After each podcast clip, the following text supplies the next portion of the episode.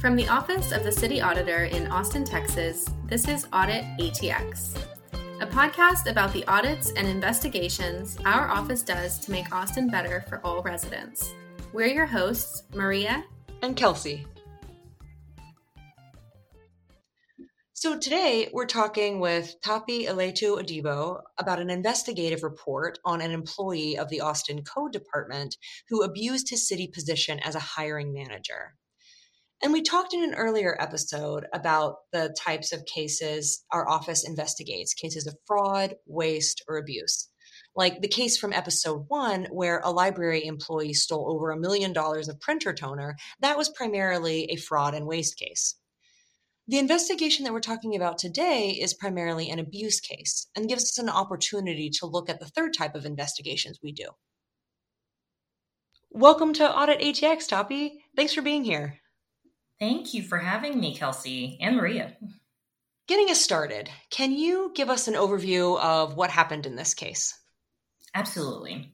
So we initially received an allegation that um, a finance manager in Austin Code was leveraging his position to hire the sibling of someone he was romantically interested in.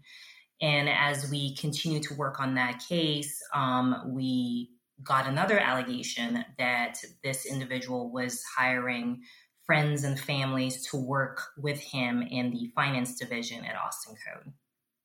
What did you find in this particular case? So we found that um, the hiring manager and the, who was also the financial manager of Austin Code basically used his position to try to hire the sibling of um, a romantic interest. Now, ultimately, this whole hiring process was um, basically terminated because he fell out with the romantic interest. So it never really went through, but it did go through the life cycle of the hiring process. Um, there was the, an interview, there was the processing of his background check, and it got to a point where he was, the, the sibling was ready to work for the city of Austin. And then after um, this individual fell out with the romantic interest, um, he, he terminated the um, the hiring process. And so this individual who ultimately had moved to Austin to start this new job, um, found himself without a job and had to return back to the city where he came from. Additionally, other things that we found as we investigated this was that um, he had hired several of his roommates to work with him uh, through through a period of a year. And, and some of these individuals didn't have background checks. They did not get interviewed. They just basically showed up one day. And so those things were very concerning to us. And, and that's why we explored the um, the city code provisions of abusive position um, to see whether what he did was a violation of that.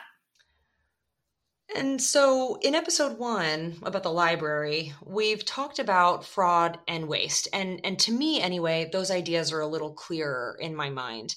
But but this case is about abuse of position. What does abuse of position mean in the general sense? You can think of it as, you know, an individual who, by virtue of their position, um, by virtue of being employed in a specific um, position, they have certain authority, they have certain discretions, they might have access to um, funds and so on. And it's how they use that that determines whether they're abusing their position, whether they use it fairly or whether they use it unfairly. And so in this situation, we're, we're thinking about abuse in the sense of misusing it for not just your own personal benefit, but maybe misusing it for the benefit of others. Um, and something that we also see in city code is that it talks about harm to other people. So you can misuse your position to negatively affect someone else.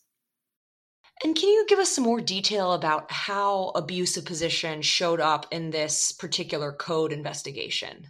Yes. So with this particular individual, um, we're talking about someone who was at the head of his division. He was a division manager. Um, it also meant that he was the hiring manager, which means that he was the one who had final say on um, who gets hired and what pay rate they get, you know, whether they have an interview. Um, and so there was a lot of discretion there. And so when we looked at abuse, we felt that the criteria really fit the type of uh, behavior that we were observing as we conducted the interview. And getting back to the details of the case and kind of why this matters, why is a situation like this so harmful for both city employees and for the Austin public in general? That's a good question. Um, I think looking at it internally within Austin Code, you know, we want to hire um, qualified people. We want to hire people who are competent.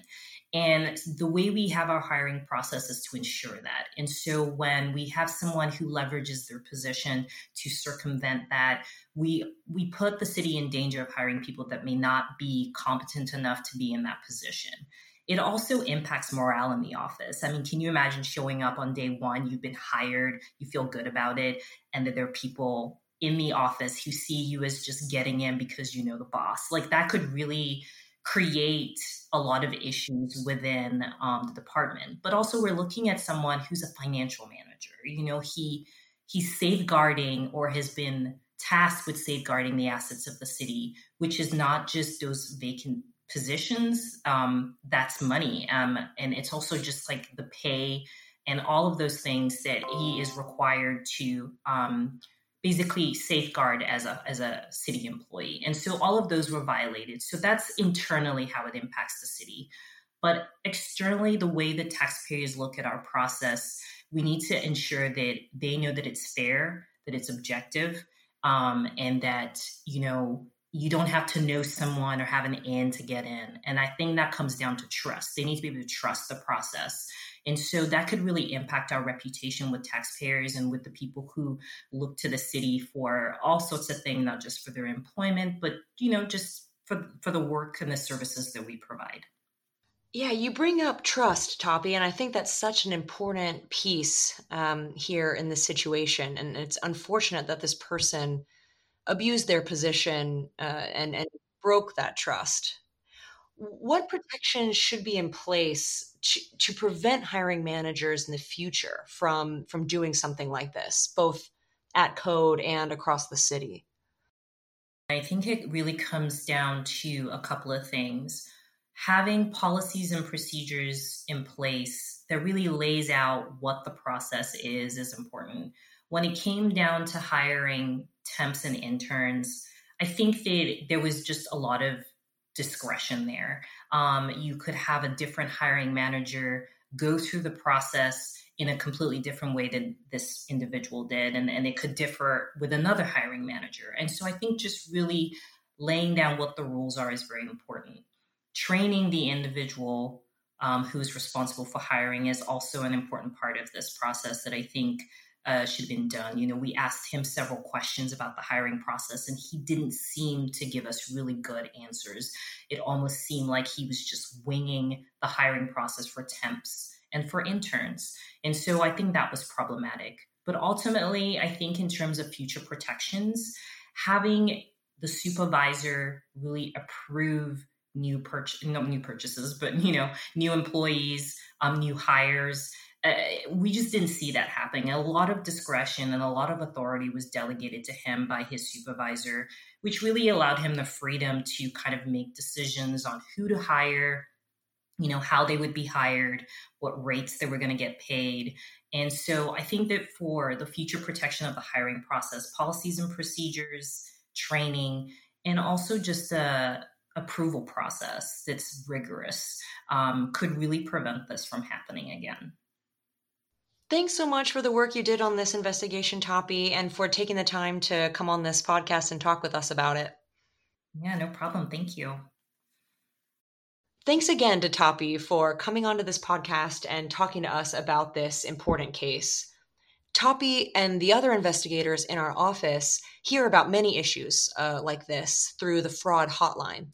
So if you suspect fraud, waste, or abuse at the city, you can report it anonymously on our website or anonymously by calling five one two, nine seven four, two seven nine eight. And you can be a part of helping us keep the city ethical.